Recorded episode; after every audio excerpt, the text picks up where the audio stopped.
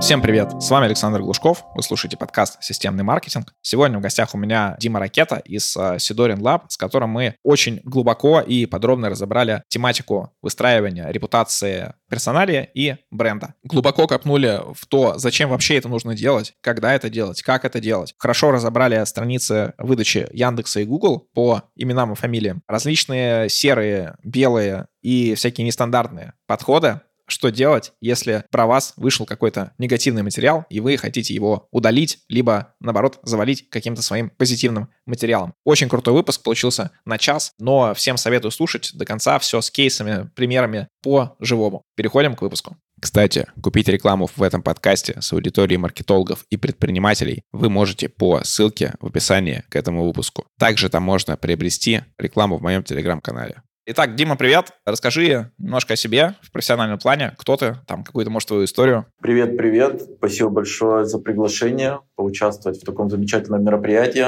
Меня зовут Дима Ракета. Я занимаюсь оригинально бизнес-девелопментом в течение последних 14 лет.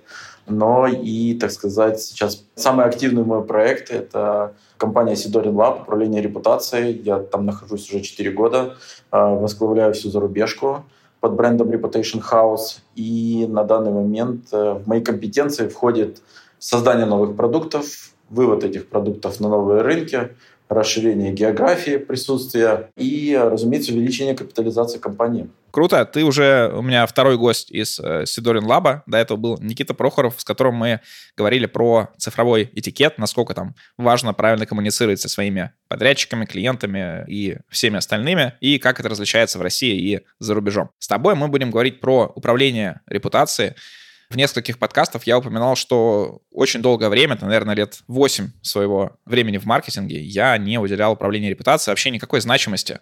А, то есть для меня вот э, отделы в компаниях, где я работал, которые занимались там сермом или ОРМ, а, всегда казалось, что это просто какая-то выкачка денег, вообще какая-то бессмысленная история. Но вот года два назад я прям прозрел, насколько это важно, и насколько это важно даже меньше, мне кажется, для компании, а больше для конкретного человека, там, э, личности, которая собирается либо строить компанию, либо работать с какими-то клиентами и так далее. Потому что сейчас всех пробивают, и э, в любом случае у тебя представление твое должно быть э, классное в медиапространстве, в интернете и так далее. Вот. Но при этом у меня есть вот такой вопрос, который меня часто посещает про насколько вот важно все-таки вот это управление репутацией. Потому что есть э, много примеров тех же блогеров или каких-то там знаменитостей, предпринимателей и так далее, которые на заре своей карьеры там, могли творить, э, ну, плюс-минус, можно сказать, дичь, не знаю, постить что-нибудь не совсем адекватное или такое слишком эмоциональное, слишком а, выбирать какую-нибудь позицию не нейтральную там в политических э, тематиках, либо там в э, бизнесовых, а вот что-то такое делать, э, что впоследствии могло бы вроде как на них отразиться. Но через там 3-4-5 лет про это все забыли. Даже если там кто-то гуглит, но как бы если настолько человек дотошный, что он там гуглит, а, то, может быть, он и не является таким клиентом. Как ты считаешь? Потому что у меня такое вот ощущение, что мне кажется, этим нужно заниматься, но только тогда, когда это уже созрело. То есть там сейчас собираешься делать условно IPO, вот тогда займись там 4-5 месяцев, почисти выдачу и все окей. Вот, как ты считаешь? Слушай, мы сразу начали с такого мощного фундаментального вопроса. Я с удовольствием отвечу на него только постепенно, как ты его и задавал, в принципе. А по поводу того, что два года назад более-менее случилось прозрение, и ты этому начал уделять внимание, я тебе скажу в ответ следующее. Четыре года назад я жил в Гонконге, и туда приехал Дима Сидорин, это второй основатель компании Сидорин Лаб, а, вместе с Никитой Прохоровым. А, и он мне рассказал про то, что они делают, и я такой думаю, блин, елки-палки, да кто же это покупает? Кому это надо? Что это такое? Репутация и так далее и тому подобное. А когда Дима мне раскрыл список клиентов текущих, да, которые у них в пуле, я просто офигел. Да, действительно, ты прав. Э, Наверное, маленьким компаниям, маленьким персонам репутация там не столько актуальна, но я чуть позже расскажу, почему это не так. Но, наверное, более актуально она все-таки э, средним и большим компаниям. Почему так? Потому что они имеют э, хороший объем. А объем данных, объем постов в Фейсбуке, объем постов в ВК. А, их обсуждение идет на различных форумах, им ставят звездочки на маркетплейсах и так далее и тому подобное. Это во-первых. Во-вторых, э, как ты говоришь, что на заре своего развития, так сказать, компания либо персона постит различные различную дичь, могу тебе сказать, что интернет помнит все. И действительно, дотошные ребята, которые хотят сделать гадость или там проверить тебя досконально, они эту информацию найдут. Более того, если говорить про небольшие компании, нужно не забывать про такое понятие, как э, бренд protection, либо защита своего бренда, своей репутации и так далее. Что это значит? Это значит, что когда ты молодой и о тебе интернет ничего не знает, не помнит, это не значит, что надо не заниматься своей репутацией. Нужно заполнить Google своими биографичками, энциклопедичками, чуть-чуть позаниматься рейтингами своими. Я не говорю про закупать индусов э, звездочки, я говорю про то, чтобы заставить своих клиентов здесь и сейчас оставлять хорошие отзывы потому что мы знаем, что плохие отзывы все любят писать очень хорошо и быстро и с огромным количеством метафор и эпитетов, а вот за хороший отзыв попробуй пойди выжить из человека что-то. И продолжая свою мысль, скажу, что необходимо ухаживать с самого начала, что-то запостить, что-то сделать, так сказать, разместить непосредственно относящиеся к репутации твоей компании для того, чтобы, не дай бог, завтра произойдет какая-то ситуация, кто-то захочет запостить дичь или там запостить какую-то гадость, у вас уже стоит в Гугле, в Яндексе, в различных отзывиках у вас такой стоит огромный фаервол в виде там сотен позитивных отзывов, там каких-то статей, материалов, интервьюшек, биографичков, прогнозов, авторских мнений и так далее и тому подобное. И, конечно же, в море этого позитива одна негативная статейка либо отзыв, она потеряется. Поэтому как говорится, береги свою честь молоду, да, и ухаживай за своей репутацией. А вот если ты решил беречь честь молоду, и э, вот если говорить со многими какими-то такими технарями, которые очень крутые в своей профессии, они там развиваются, они много учатся, делают там какие-то проекты, но чаще всего у них есть вот эта история, блин, ну кто я такой, чтобы мне там какую-то мою репутацию управлять? У меня есть там либо работодатель, либо клиенты, которые пришли ко мне по сарафану, ну вот и куда вот я стану, когда вот каким-нибудь супер крутым запущу там мегапроект, вот тогда я во все это пойду. И, э, соответственно, на это забивают. А у меня вопрос, наверное, не про то, вот, типа, нужно или не нужно, то есть мы поняли уже, что это нужно, а про то, э, через кого это делать. Потому что сам такой человек, он не хочет это делать, он такой, ему вроде нужно, ему такое, он сам себе эту задачу поставил, он ее вот так вот э, на отвали делает. И, скорее всего, у него все равно эта работа сделана будет плохо, ну, он в нее не будет погружаться и так далее. Я здесь могу сравнить с наверное, ведением Инстаграма очень многие люди не могут его начать вести. Вот особенность технарей. Вот я очень долго его не мог начать вести, и только сейчас начинаю за счет того, что я этот процесс, можно сказать, делегировал. Отдельно а, нанял там визуализатора, который там за меня проработал весь вот этот визуал, там сделали правильные фотографии. Отдельно человека, который это выкладывает, постит и так далее. И вот таким образом оно у меня поехало. То есть если бы я это не сделал, то еще бы там несколько лет я бы туда нормально бы вообще и не заходил. Может быть, имеет смысл э, даже на ранних этапах уже обращаться в какие-то либо агентства, либо какие-то, а, не знаю, использовать сервисы, приложения, что-то еще? Слушай, действительно, если сравнивать с тем же Инстаграмом, а мне, знаешь, подходит э, такое сравнение с сайтиками в начале 2000-х. Вроде как он всем нужен, вроде как его надо делать, но, блин, надо найти того, кто это сделает. Это либо агентство, которое будет делать за очень дорого, либо какой-то там сын маминой подруги, который разбирается в HTML, да, там напишет какой-нибудь на коленке, условно говоря, сайт-визитку и так далее. И весь этот процесс, когда тебе надо кого-то найти, вникнуть, желательно, чтобы тебя при этом еще не обманули, потому что репутацию очень сложно там исчислять да, в профитах каких-то там, в каких-то KPI там, и так далее и тому подобное, а, ну, которые действительно несут какую-то ценность компании либо тебе. И вот эти все барьеры, это действительно есть такая сложность, а, ну, которую можно преодолевать. Мы поэтому, например, сделали там несколько своих мобильных приложений, да, чтобы снять этот барьер. А мы сделали мобильное приложение для маленьких компаний, сделали мобильное приложение для больших компаний, как система мониторинга выпустили их в рынок сейчас, там, закончили там тесты различные, у нас там первые платящие клиенты, которые пользуются там виральностью и так далее. И суть этих приложений заключается в том, чтобы иметь в кармане репутационное агентство, где ты в два клика можешь управлять своей репутацией, которая тебе дает классные отчеты, которые генерируются там за секунду, которая тебе рассказывает, какие тебе нужны инструменты, часть из них бесплатная, часть платная, и тем самым ты можешь за ним ухаживать. Как ты, э, грубо говоря, захарил а девочек, там, мальчиков, не знаю кого, кто тебе делает визуал, там, делает там таргет, контекст какой-то и так далее у тебя в Инстаграме, а то же самое можно делать через приложение. Это во-первых. Во-вторых, не так страшна эта история, как ее рисует. А на самом деле есть очень простые шаги, как сделать базовую репутацию себе или маленькому бренду, если мы говорим про которых. А базовую репутацию сделать что? Ну, допустим, в Серме, да, это правильно оформленные соцсети, несколько биографичек, несколько интервьюшек и, самое главное, свой личный сайт, где твоя фамилия и имя совпадают вместе с доменом, либо там дескрипшеном и так далее. И вот, пожалуйста, у тебя заполнена первая страница и так далее с тезисом «я когда стану большим взрослым, начну ухаживать за этим», я могу абсолютно точно сказать, что это будет уже поздно. У нас есть э, уникальные клиенты, разумеется, мы все под NDA не можем рас рассказывать, но тем не менее я расскажу буквально два кейса. А, первый — это мы также занимаемся удалением информации из интернета абсолютно законно, чисто, мы работаем только в белую. И к нам приходит клиент и говорит, слушай, Дима, говорит, Моей девочке, дочке, тут 10 лет исполнилось на днях, я ей подарил iPad, и она в Гугле первым делом решила загуглить папина ФИО. Папа там в начале 2000-х 48 гектар, 15 заводов рейдерским захватом отжал и так далее. Говорит, я-то сейчас белый и пушистый, но как это, так сказать, объяснить? И вот э, к вопросу о том, когда надо начинать ухаживать за репутацией. Человек уже стал большим, а потом у него дети начали гуглить. Да? А другие э, ребята занимаются бизнесом в России и в последнее время испытывают некоторые сложности по открытию расчетных счетов за рубежом. И для того, чтобы проходить комплайнс для них, тоже, кстати, одна из наших услуг за рубежом, для того, чтобы проходить комплайнс, необходимо немножко почистить интернет, изменить поисковую выдачу, либо для банка обосновать, почему это является либо клеветой, либо политической какой-то историей и так далее и тому подобное.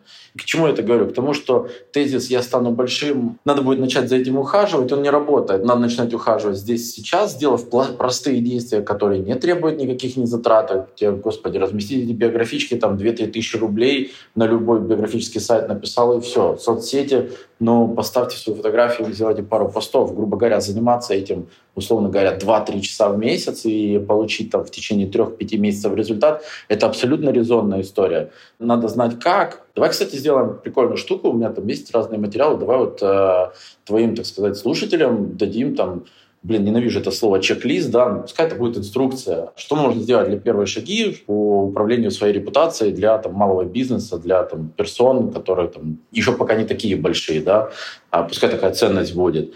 Слушай, да, давай прямо ее даже в телеграм-канал разместим, как бы и такую там вводную часть сниму, и ссылку на вот этот чек-лист, который они могут скачать. Я тоже иногда вот думаю про то, вот какая плохая репутация у слова чек-лист, хотя сам инструмент это, конечно, очень крутой. Да, сам инструмент крутой, и чек-лист категорически испортил свою репутацию. Надо, чтобы к нам обратился и исправил. Вот, и поэтому потом, когда ты становишься крупнее, уже начинаются другие истории, другие проблемы, а, которые ты испытываешь и должен решать э, свою репутацию. А когда ты становишься еще крупнее или, например, закончил свою крупную деятельность, там другие репутационные вопросы. Кому-то яхту не сдают в Норвегии, потому что он ассоциирован, там, условно говоря, с Красным банком нашим. Другому, там, я не знаю, там, не открывают счета, третьему даже не ставят американскую визу, и все это то, что находится в Гугле. Поэтому за этим надо постоянно ухаживать и отвечать себе на вопрос, какую проблему решает твоя репутация и какие от репутации у тебя есть перспективы и, так сказать, ну, провести свод-анализ, какие есть перспективы да, и, и опасности. Смотри, а давай вот э, немножко уже просто погружались в такую вот техничку, именно там серм, выдача поисковая.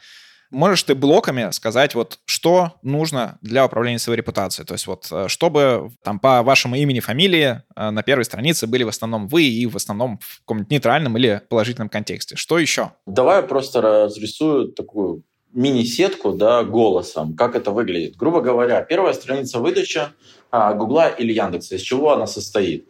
В скобках тут должна быть информация, что э, на вторую страницу Яндекса переходят только 3% людей, которые пользуются поисковыми системами. Поэтому 97% смотрят только первую страницу, и, соответственно, мы ухаживаем за ней. Итак, строчка номер один это всегда ваш личный сайт. Личный сайт, регистрируем домен, где ваше имя, фамилия, кидаем туда заглушку за 5 минут на любой тильде Виксе со своим фотографией, пишем в дескрипшене ваше ФИО, чуть-чуть про себя, какие мы хорошие, умные, красивые, и его просто оставляем. Кроллеры, так сказать, э, софт поисковика распознает, э, что эта страница ассоциируется к вам, возьмет оттуда фотографии, поместит к себе в картинки, это уже хорошо, и на первую строчку запихает ваш сайт, где вы, соответственно, про себя любимого пишете все, что вы захотите. Вторая, третья, четвертая строка — это соцсети. В России это, правило, где ты присутствуешь больше всего. Это может быть ВК, Одноклассники. Телеграм часто появляется тоже. Телеграм, да. Может быть, Твиттер выскакивает еще или нет в России? В Гугле, да, в Яндексе давно не видел. Да, ну то есть поисковик э, выбирает самую активную социальную сетку, где ты присутствуешь, и ее ставит там, на вторую, третью, четвертую строчку. Далее идут материалы со строки 4, 5, 6, 7. Идут материалы, которые называются биографички, энциклопедички. Что я называю биографичками, энциклопедичками? Это аналоги Википедии. В Википедию попасть нам сложно, а компании архи сложно попасть туда. Но благо для своих различных, так сказать, корыстных целей а, сделано очень много аналогов Википедии, которые очень классно индексируются поисковиками. Соответственно, кстати, тоже давай поделюсь списком, а, куда можно написать там за какие-нибудь там 2-3 тысячи, оставить о себе след, который вылетит на первую страницу почти гарантированно. Ну, если у вас там нету одна фамильца с таким же именем и отчеством олимпийского чемпиона Википедии, то у вас очень большие шансы, что с такой биографички залетит на первую страницу материал. Тоже, кстати, надо себе поставить Давай поделимся с твоими, так сказать, подписчиками этим материалом. Соответственно, 4, 5, 6 строчки – это 2-3 биографички, где вы же опять не забывайте про гигантское конкурентное преимущество. Вы сами первые в интернете пишете про себя, что должны прочитать люди.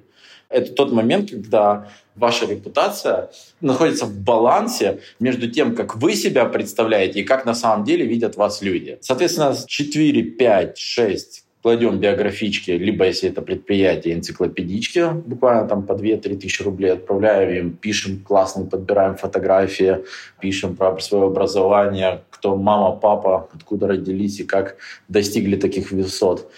Вот. И последние строчки – это ваши упоминания, это могут быть форумы, это могут быть какие-то интервьюшки, это могут быть какие-то экспертные колонки, какие-то профильные журналы, может быть там отзовики, если вы, например, доктор или адвокат, а может быть это какие-то интервью, да, которые можно, кстати, бесплатно дать, есть различные сайты, где разные издания берут э, интервью у экспертов, они прям требуются в колонку.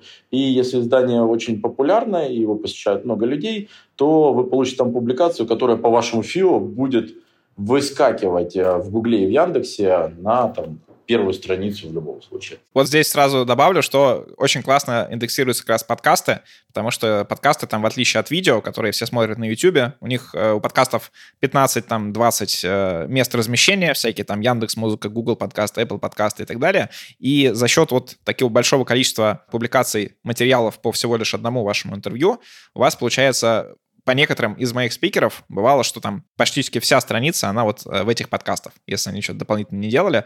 Поэтому ходите в э, подкасты тоже, записывайтесь. Вообще классный инструмент как раз для управления репутацией. И добавлю тогда тоже не только подкасты, но еще и YouTube-видео хорошо индексируются сюда.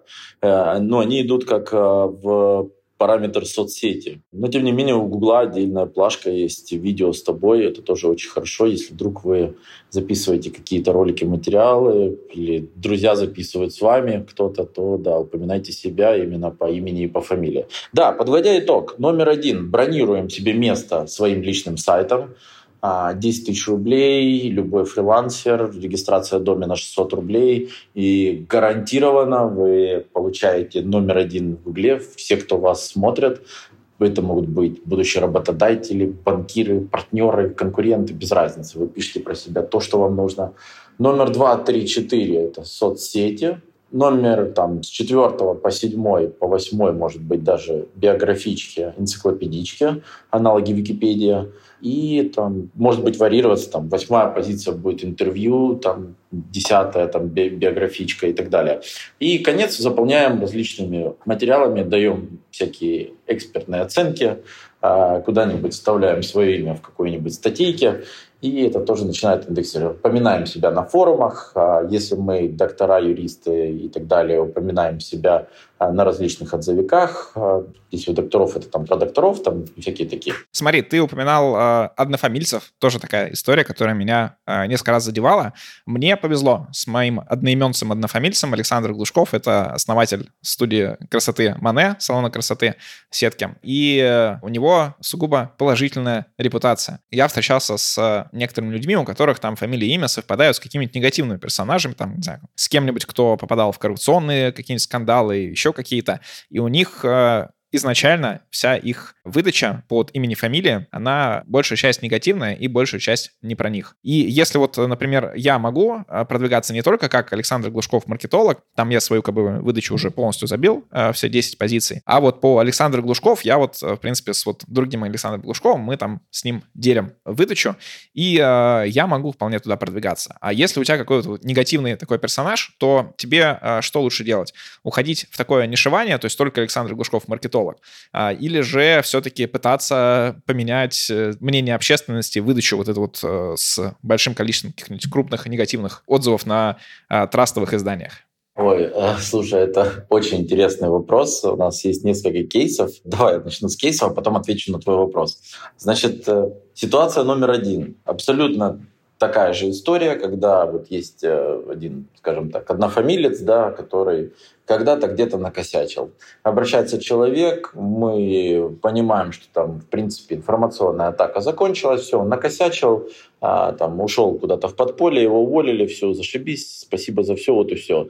И мы давай ему строить репутацию. Там пошли, там пробежались по интервьюшкам, почистили картиночки, посеяли все свое, сделали там ему даже там несколько рейтингов, которые он там случайным образом вы, выиграл буквально подходит к концу шестимесячный контракт, что мы там все исправили. И, разумеется, буквально там, не изменяет память, недели две где-то осталось. И в одно прекрасное утро я просыпаюсь, и мне project менеджер скидывает э, поисковую выдачу, которая просто посыпалась. А вот тот первый человек накосячил еще раз, только еще сложнее, вместе с коммерсантом, вместе там, с первым каналом и так далее и тому подобное. И по факту вся наша работа а, тут рухнула. Конечно, можно забить и успокоиться и жить с этим. Но если это мешает, то, конечно, это только у нишевания уходить э, в свою тематику и там подтверждать свою экспертность. Потому что все зависит от того, кто на том конце, кто твой, условно говоря, в кавычках, конкурент. Если он ведет активную деятельность и постоянно это что-то с ним происходит, то будет очень сложно. В скобках очень дорого, что называется. Конечно, там практически любую личность, кроме там нашего верховного главнокомандующего, можно а, переплюнуть да, в серме, там, мониторинге и так далее. Вопрос будет только, сколько это будет стоить и сопоставима ли эта цена с ценностью, которую ты можешь получить от этой репутации. Поэтому тут лучше провести хороший аудитик, взвесить все за и против, посмотреть, какие есть риски и уже тогда принимать решение. А, окей, понятно. Я почему-то вспомнил один а, кейс, который не наш кейс, а это то, зачем я наблюдал. Приведу, наверное, пример, займу несколько минут. Есть э, сайт, по-моему, называется «Адвокат Малов», э, что-то такое. Я очень часто, когда мы занимались э, тематикой вступления в СРО, аттестация безопасности, вот продвижение таких тематик, мы попадали, что он нас обходил в SEO по конкуренции. То есть там хорошие SEOшники, у них огромное количество услуг на сайте, они хорошо его двигали. Но при этом, а, если гуглить самого вот этого адвоката Малого, то очень много отзывов про то, что у него там были неотлажены процессы, про то, что они клиентов набирали очень много за счет, наверное, как раз классного работы маркетинга, а реализовывать а, все не успевали, и пошли вот эти негативные отзывы. И э, я наблюдал, так как я этот сайт постоянно как-то встречал, что там происходило, и видел, как они как раз работали с репутацией, не знаю, сами или через э, какое-то агентство. И выпускали они странные статьи, то есть это были статьи, они написаны были таким очень косноязычным языком, очень как бы непонятно, но они были настолько какие-то, не знаю, добрые, то есть там как будто бы вот этот сам адвокат Малов говорит, ну да-да-да, вот мы раньше не успевали, но это потому, что я э, все-таки больше сам как адвокат, а тут э, у меня бизнес попер, а я-то не бизнесмен, я не умею еще отлаживать вот эти системы, и поэтому мы вот там что-то не успевали. Но зато теперь я этому всему пошел, обучился, вот, теперь я все это понимаю, такой штуки больше не будет. Вот мне кажется, вот такой очень крутой пример работы с репутацией, при том, что сами статьи, они выглядят прям очень плохо, но они прям такие классные. Вот, можешь как-то прокомментировать, не знаю, такой кейс, может быть, тоже замечал его или что-то подобное? Слушай, у меня параллельная мысль возникла, пока ты рассказывал этот кейс. Она заключается в том, что со всякими отзывиками, со всякими новостниками, и даже поисковой выдачей можно работать не только в проекции, как туда сеять что-то хорошее, но и оттуда можно действительно удалять. Причем э, это не какая-то магия, это не звонок директору интернета, это абсолютно не какие-то противоправные действия в виде ребят, хакеров, сидящих в подвале, взламывающих Яндекс и удаляя тебя оттуда. Это абсолютно все легально и законно. Отзывики удаляются прекрасно за счет просто вступить в коммуникацию с площадкой и доказать, что это у нас является неправдой фейком и так далее и тому подобное.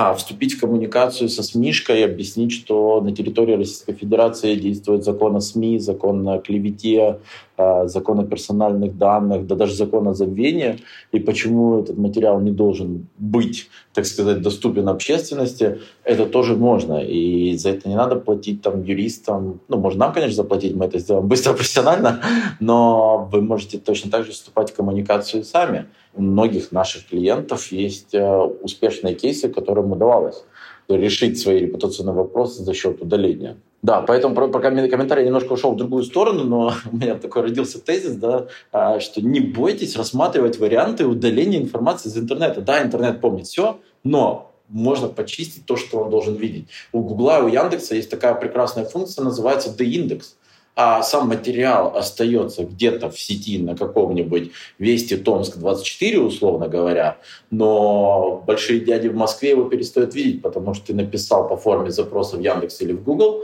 указал там объективные причины, там, начиная э, это мешает мне на работе, и заканчивая решением суда, которое было принято в твою пользу.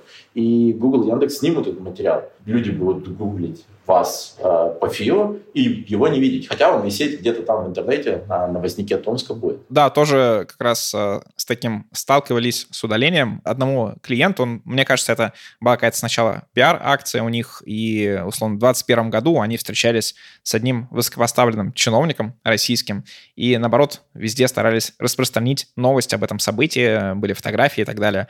А в феврале-марте прошлого года, это стало мешать им вести международную деятельность, поэтому они стали это везде удалять. Как я понимаю эту историю. Да, и они везде удалили, а, кроме кэша Гугла. То есть вроде бы уже даже материалов а, нет на сайте. Либо даже материал остался на сайте, но из материала картинку они договорились, что уберут. Вот. Но осталась история про то, что если гуглишь, гуглишь там по имени, фамилию или там по названию компании, то появлялось вот это вот фото с вот этой встречи.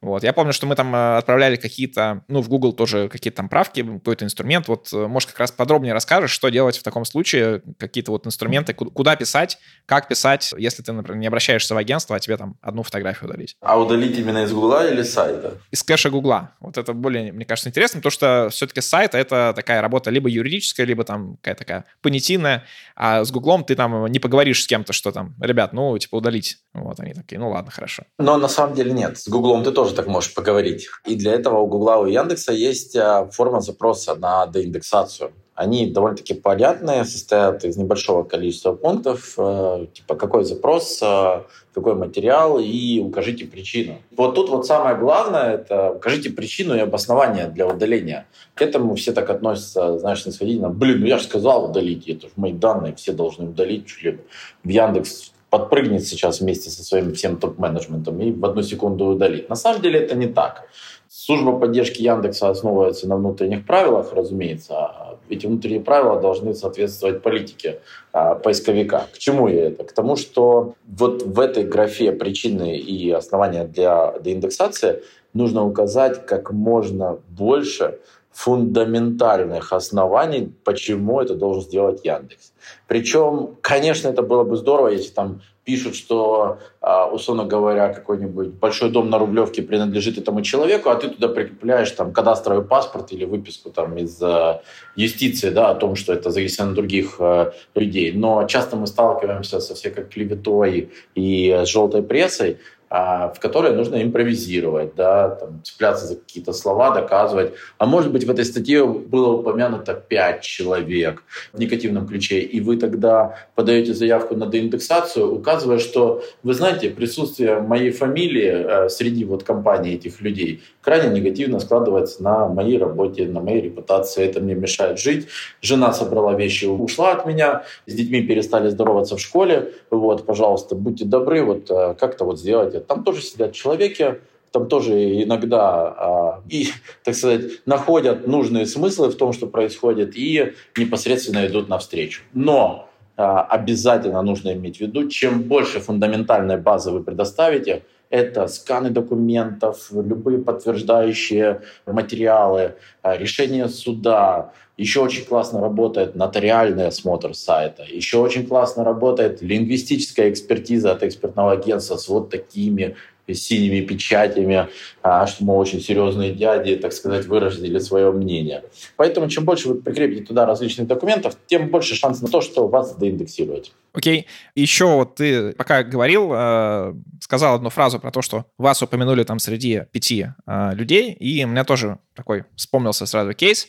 Э, он связан с сайтами типа, ну, я думаю, ты знаешь, всякие там Рукомпромат, э, Компромат РФ там и так далее. Такие супер трастовые сайты. Я думаю, что создавали их изначально какие-нибудь ребята, которые занимаются инфосайтами, нашли вот такую тему, и вот она действительно качает, потому что они очень хорошо по SEO прокачаны, они там трастовые домены, и обойти их какими-то своими ресурсами бывает очень тяжело. Вот. И был э, такой потенциальный клиент, который был упомянут в какой-то статье, такая, ну, какая-то очень жесткая такая про какой-то коррупционный или там даже уголовный скандал. При этом во всей статье он упоминался где-то там в конце и вообще не как действующее лицо, а просто как, что вот с ним вот этот коррупционер и так далее как-то там взаимодействовал. Даже там, ну, не сотрудничал, а просто типа что-то там между ними было.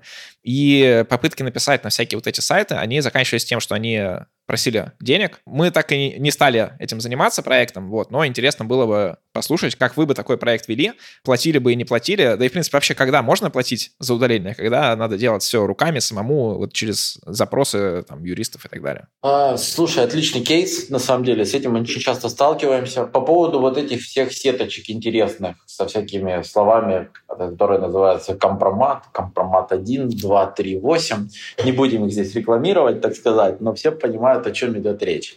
Действительно, это желтушные помойки, которые созданы только для вымогательства денег. Скажу так, здесь э, платить им напрямую нельзя. Вообще ни в коем случае. А, потому что эти сайты никогда не работают в одиночку. Там всегда есть сеточки, которые состоят из 20, 30, 50 различных страниц и так далее. Заплатив за одного, а, вы сразу же столкнетесь с тем, что ой, чисто случайно появилось на втором ой, а потом на третьем. А на пятом рассказали вместе с скриншотами из письма, а, как нам предлагали деньги от лица вот этого человека и так далее и тому подобное. Это будет просто бесконечная история. В окончательном итоге вам предложат, давайте мы поставим на 20 сайтов блок плохих публикаций на год за, условно говоря, 5 тысяч баксов, и тогда у вас будет все хорошо. Это прямое вымогательство. Я очень рад последним новостям, которые пробежались буквально там в конце мая, о том, что владельцев таких сеточек вместе с вымогательством начали а, потихонечку приглашать на Лубянку и иметь разговоры на несколько лет, скажем так, строгого режима. Это очень здорово, потому что это такой потребительский терроризм, который не несет ничего хорошего индустрии в области репутации и так далее. Это что касается оплаты. Категорически не советую. Как бы мы бы отработали, но, скажем так, есть э, спортивные методы борьбы, а есть неспортивные методы борьбы.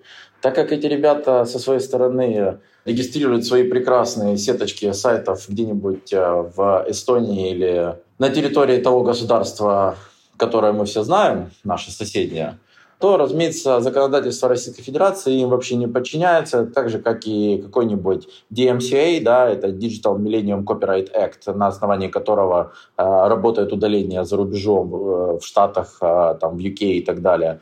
Они не подчиняются практически никакой юрисдикции, творят, что хотят, и их там на законными путями потянуть невозможно.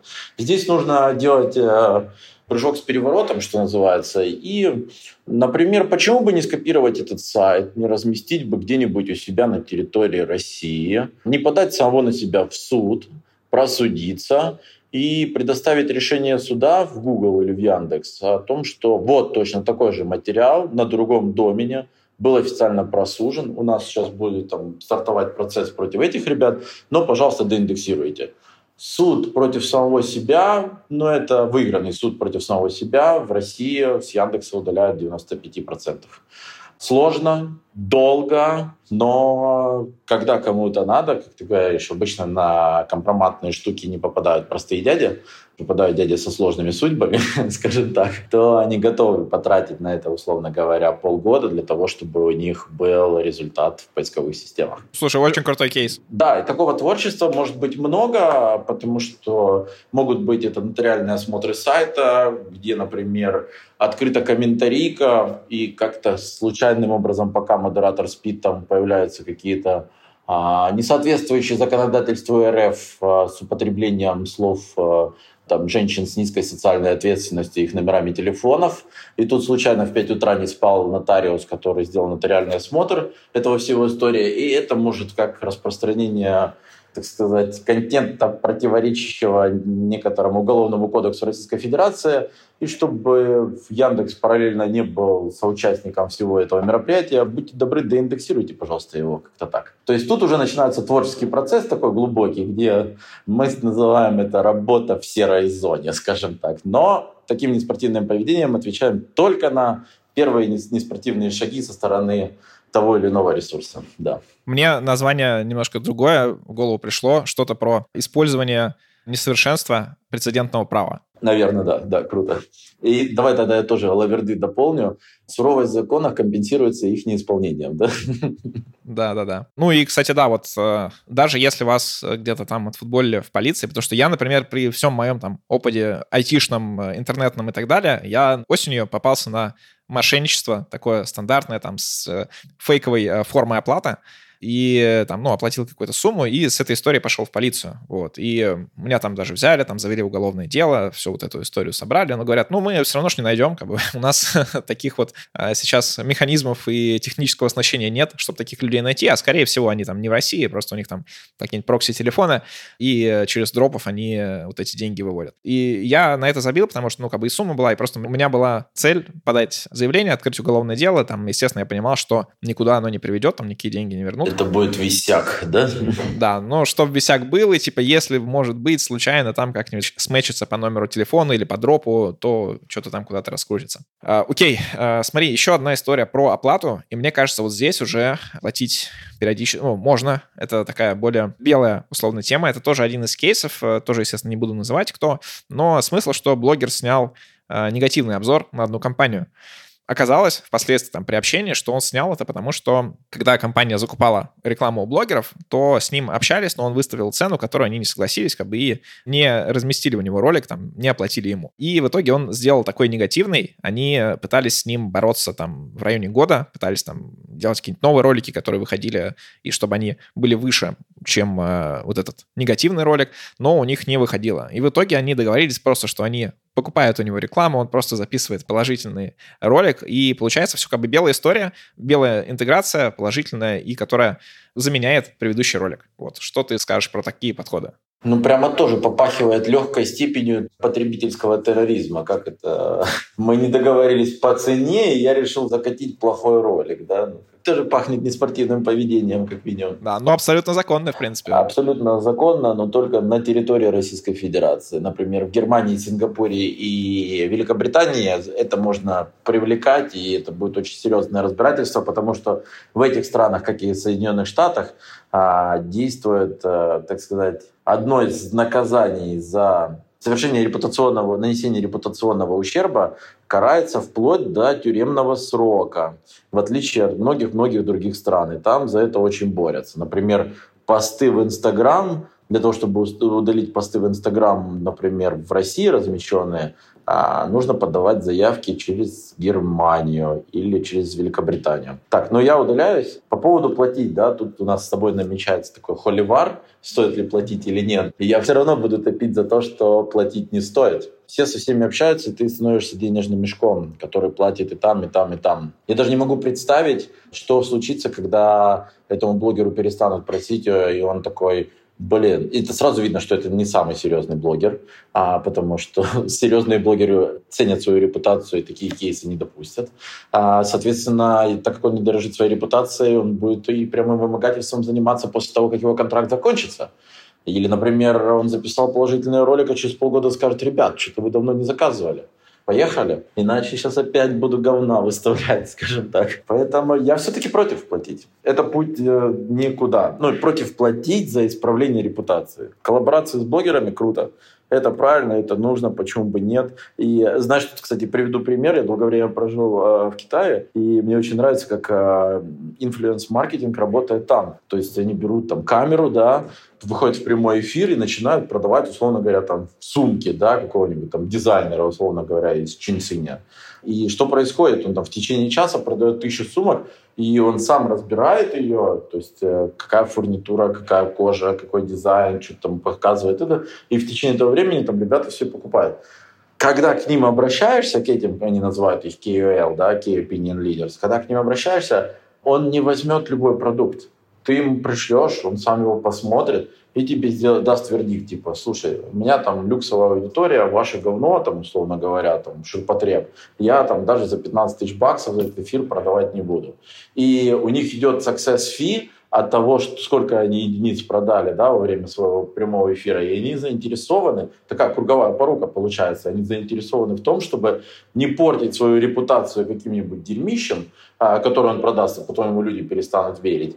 И, соответственно, поэтому к нему относятся, обращаются уже другие бренды. Пока у нас такой системы нет и не предвидится, потому что все, все рекламируют почти все, что угодно. И там Верде и так далее и тому подобное. Да, ну вот эта вот история про рекламу и продажу прямого прямом эфире круто. Это как такая эволюция магазинов на диване, вот этих вот э, телемагазинов. Это прям э, прикольно через такие стримы. Все абсолютно верно, да. Это эволюция, и там очень сильно наблюдается эффект фома, да, fear of missing out, э, страх что-то упустить.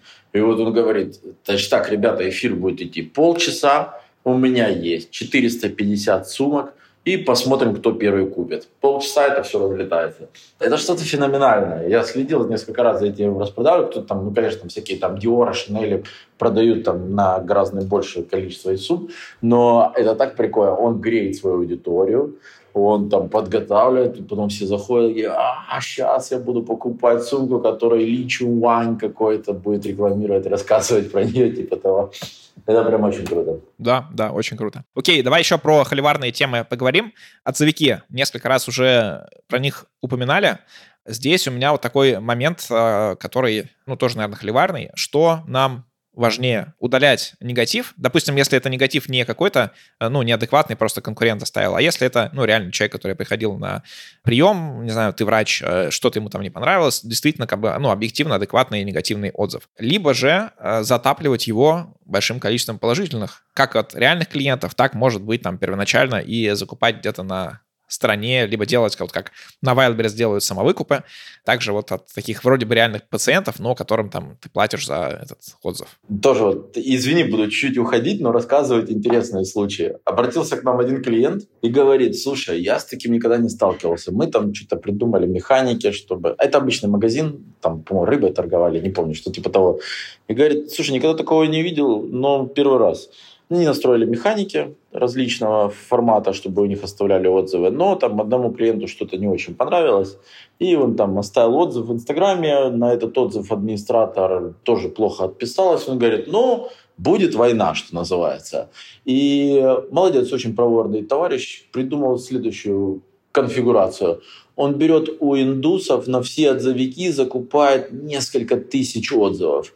И, разумеется, Дубльгиз, Яндекс и еще ряд отзывиков там а, он просто блокирует страницу за накрутки. И владелец этого магазина обращается к нам и говорит, слушай, а что мне теперь делать? У меня просто все нахрен заблокировано. И мне не могут добавить ни положительно, нет. Вы представляете, что у тебя поисковой выдаче висит, вы не можете оставить оценку, не, потому что карточка этого предприятия заблокирована ввиду накрутки отзывов. Вот такой вот есть терроризм, да, скажем так. Отвечая на твой вопрос, к счастью, эра э, накрутки отзывов, она заканчивается, система модерации становится все изощренней, все более тщательно за, так сказать, размещением новых отзывов следят площадки и пытаются контролировать для того, чтобы там было как можно больше справедливости. Но официально много материалов читаю по поводу репутации. На сегодняшний день в интернете порядка 85%, внимание, 85% отзывов на всех маркетплейсах, а, Гугле там, и так далее и тому подобное, они фейковые. Потому что они накрученные, потому что они там выставляются различными агентствами и так далее и тому подобное. И тенденция такова, что для того, чтобы сделать себе э, хорошую карточку да, э, с хорошими нормальными отзывами, необходимо придумать правильные механики, мы их называем O2O, да, онлайн to офлайн. То есть ты что-то должен сделать в офлайне, чтобы у тебя появились отзывы в онлайне. И над вот этими механиками меня, например, из клиентов очень многие собирают целые отделы и брейнштормят для того, чтобы как бы так бы, знаешь, скрытно дать какую-то плюшку своему клиенту. То есть топорно оставив отзыв, получить 10% скидку, это уже практически не работает. Вот, аккуратно подвести его к тому, чтобы он захотел сам оставить отзыв. Во-первых, он и напишет сразу же хорошо, не просто все было хорошо, а, пять звездочек, спасибо за все, вот и все, скажем так. А, вот это, вот это сейчас восходящий тренд, и этим занимаются очень многие отделы, получают э, классные результаты, и как следствие получают заполненные карточки, полные классных отзывов, и это работа для предприятия. По поводу 85% фейковых отзывов могу сказать следующее.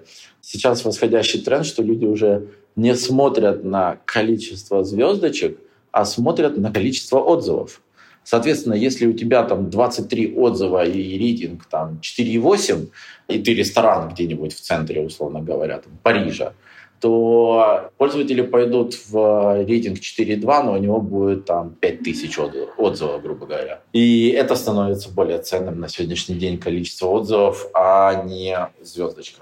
Да, я, кстати, тоже на это обычно смотрю, и меня как раз всегда очень поражают какие-нибудь заведения, которые часто бывают какие-то небольшие, но там, не знаю, 2000 отзывов и оценка 5 и 0, и прям, ну, видно, что они стараются по всем фронтам, и по там самому обслуживанию, сервису и так далее, и по работе с репутацией и все вот этой истории. Но если мы говорим про ресторан, то тут у нас срабатывает элементарно, что, слушай, если у них 5 тысяч отзывов, значит, они работают сколько? Там лет 10, условно говоря, да? Потому что за месяц тебе там ни, ни одна модерация Гугла не пропустит 5 тысяч отзывов. Тебя сразу заблокируют нахрен и все. А раз он работает 10 лет, значит, наверное, они как-то держатся на плаву. Значит, умеют готовить, не закрываются или что там у них происходит, да? Почему их бизнес успешный. Поэтому пойду попробую, что называется. Как-то так. Да, давай продолжим. Э, следующая тема у нас тоже накрутка, но накрутка такая техническая, поведенческих факторов на страницах. Допустим, у нас есть э, поисковая выдача, в которой много вот этих всяких компромат РФ там и прочих вот этих сайтов, либо каких-нибудь сайтов нам ненужных, и можно пойти таким серым SEO-шным путем, пытаться накручивать поведенческие факторы, то есть мы там на сайтах конкурентов накручиваем негативные, там зашли, вышли, там что-нибудь не понравилось, а на свои страницы, которые мы продвигаем, накручивать позитивные. Эта штука тоже абсолютно законна, она нарушает только правила самих поисковых систем, это манипулирование выдачей. Но по факту э, тебе, ну, как бы тот же Яндекс, он никому-то предъявить и не может. Ты же как, э, ну, просто отдельный человек, ты даже не сайт. Например, если э, негативные поведенческие факторы кому-то делаешь. Вот. Что скажешь по таким э, инструментом, применяете ли и советуете ли применять, либо это все-таки тоже, как и любые серые методы, это временная история и такая не твердая. Нет, мы такие методы не применяем, а, ну, я имею в виду по пессимизации выдачи конкурентов. А, это не наша история, мы все-таки на белой стороне, мы защищаем наши бренды от таких историй. Я даже могу усилить твой кейс. А, у нас есть а, в различных индустриях а, любят э, различные репутационные агентства либо SEOшники создавать такие страницы листинги, что называется, которые там падают, например, там, в поисковую выдачу, и на первом месте у тебя клиент. Да? Это часть управления репутацией, когда ты на седьмой строчке а, а увидишь какой-нибудь там рейтинг, условно говоря, где сайта, который ты гуглишь, да, или компания, которую ты гуглишь, она находится на первом месте. И есть некоторые прецеденты, что такие листинги создаются, например, ну, возьмем там, не можем назвать, да, их, даже индустрии, возьмем другую индустрию, пускай это там недвижка, да, и там рейтинг жилищных комплексов, условно говоря, Краснодара. А там, например, там все время попадается одна и та же компания. И другие конкуренты пытаются туда обратиться, мол, да давайте мы вам заплатим денег, ладно, первое место не продается, фиг с ним, дайте вторую строчку, дайте третью строчку. И с каждым таким обращением они их опускают все ниже и ниже и ниже, да, скажем так, потому что понимают, что конкуренты. Мы такое не применяем. Конкурентная борьба у нас идет только в поле создания позитивной репутации для наших клиентов, а там кого-то мочить, э, кого-то там пессимизировать и понижать в поисковой выдаче, это, к сожалению, к другим ребятам, которые там у нас размещаются в даркнетах всяких, да, или просто там в телеграм-каналах. Но, опять-таки, я крайне не рекомендую ввязываться в любые корпоративные войны. Мне тоже очень часто обращаются и друзья там, знаешь, я сходил к доктору, блин, давай его замочим и так далее. А, или там кто-то кого-то там, не знаю, там подвел, там, к подрядчике и так далее и тому подобное. Ситуации бывают разные. Обращаюсь к ребятам, которые будут заниматься какой-то темной стороной или заниматься мочиловым кого-то в сортирах, так сказать, вы должны помнить только там, о нескольких вещах. Первое, всегда прилетает бумеранг. А второе, репутационные войны, на них вы не выиграете абсолютно ничего. Выиграют только репутационные агентства, которые будут зарабатывать с этого очень много денег. Потому что чем больше вы будете мочить, тем больше будет увеличиваться бюджет у тех, кто защищается, а это у нашей стороны. Тем больше будет злиться человек, который не может замочить, увеличивая еще новый бюджет приводя а, к использованию все новые и новые инструменты. И эта история бесконечна, как и в фильме «Оружейный барон» с Николасом Кейджем. Посмотрите внимательно и никого никогда друг друга не мочите. Да, и вот э, как раз ты говорил, что не участвуйте там в каких-то репутационных там конфликтов. Э, то же самое, наверное, можно про политику посоветовать, потому что очень вообще осторожно нужно проявлять какие-то свои политические истории в интернете, тем более они могут у вас а, и смениться. Да и, в принципе, вот у меня такое отношение к политике, что если ты не политик и при этом начинаешь что-то там рассуждать, обсуждать, э, делать какие-то выводы, то ты уже проиграл. То есть ты вовлекся в эту игру, которая вообще совершенно не твоя. И э, если ты там в бизнесе или в чем-то с этим связанном, то это всегда тебе будет только минус. А еще и может прилететь как-то в какой-нибудь уголовной истории, тем более. Ну, ну а зато как круто повышается в поисковой выдаче, когда ты комментируешь заявление Владимира Владимировича по тому или там иному вопросу, представляешь? Ну да, такое присоединение к бренду получается. Да. К этому вопросу, наверное, у меня еще один вопрос про как раз ведение соцсетей. Я слушал твой предыдущий подкаст э, с Димой Беговатовым, и ты упомянул интересную тему, меня очень зацепило, про то, как ведут соцсети твои родственники. И насколько ты вообще можешь влиять на ну, людей, которые там... Э, если, например, тогда ты говорил про взятие какого-то, то теоретически сейчас там новое поколение, и твоя дочь может, э, там, или сын, которые выросли, они могут начинать э, постить что-то, что сильно портит твою репутацию. Нужно ли что-то с этим делать, либо проще, наверное, и выгоднее занять такую вот позицию отстраненную, что вот есть мои родственники, есть я, вот моя позиция, вот мой бизнес, и они не имеют к этому никакого отношения. Смотри, позиция отстраненности не работает вообще. Это вообще не та история. Есть родственники, которые там оказывают прямое влияние на твою репутацию. Приведу несколько кейсов. Буду уже говорить не обезличенно, потому что это достояние всего интернета, и никакой конфиденциальности там нету. Есть прекрасный вратарь, бывший в синей команде в северной столице. У него есть прекрасная дочка, которая ну, немножко оступилась 16 лет. И интернет полностью завален, и весь фокус внимания идет не к этому вратарю, да, а к тому, что происходит с этой дочкой, этому уже сейчас 20, но тем не менее вся пресса следит, блин, а какая выходка будет следующая, да. И как бы ты ни пытался отстраниться, у тебя уже клеймо, что, а, там, с семьей есть вопросы, да, есть вопросы с дочерью и так далее и тому подобное. Поэтому за репутацией своих э, родственников, да, особенно деток, необходимо ухаживать. Я скажу больше, к нам поступали запросы года два назад, и первый раз, ну, я занимался еще, а, так сказать, кураторством наших VIP-клиентов в Сидорин Lab, и к нам приходили такие запросы, говорят, слушайте, а напишите, пожалуйста, методичку для наших деток, что, блин, им вообще можно или нельзя в Инстаграме, потому что им там по 17 лет, они увидели ламбы, им, разумеется, надо рассказать не с той целью, чтобы там, знаешь, показать, какое крутое и так далее, а просто показать своим одноклассникам в элитной школе о том, что у них тоже это есть, да, скажем так, они там соответствуют какому-то уровню. Дайте нам методичку, о чем можно делать, что нельзя, потому что это вот, э, наверное, про ту тему, которую рассказывал Никита Прохоров, да, про цифровую гигиену, которая сейчас э, приобретает восходящий тренд. Это, знаешь, э, я вот Привожу пример, да, я сам там родился в 87 году, и моих родителей, к сожалению, ну, я очень люблю, все здорово, но, к сожалению, у них не было шанса а, нам, детям 90-х, а, рассказать, что такое сексуальное воспитание, да, потому что в Советском Союзе секса не было, и рассказать, что такое финансовая грамотность, а, потому что все жили при советах, а, типа, не надо было даже копить деньги, плановая экономика, все круто, и они знать не знали, что такое акции, только лишь там, от приватизации что-то про это слышали, да, скажем так. Вот. А поэтому у них просто не было возможности нам это все передать.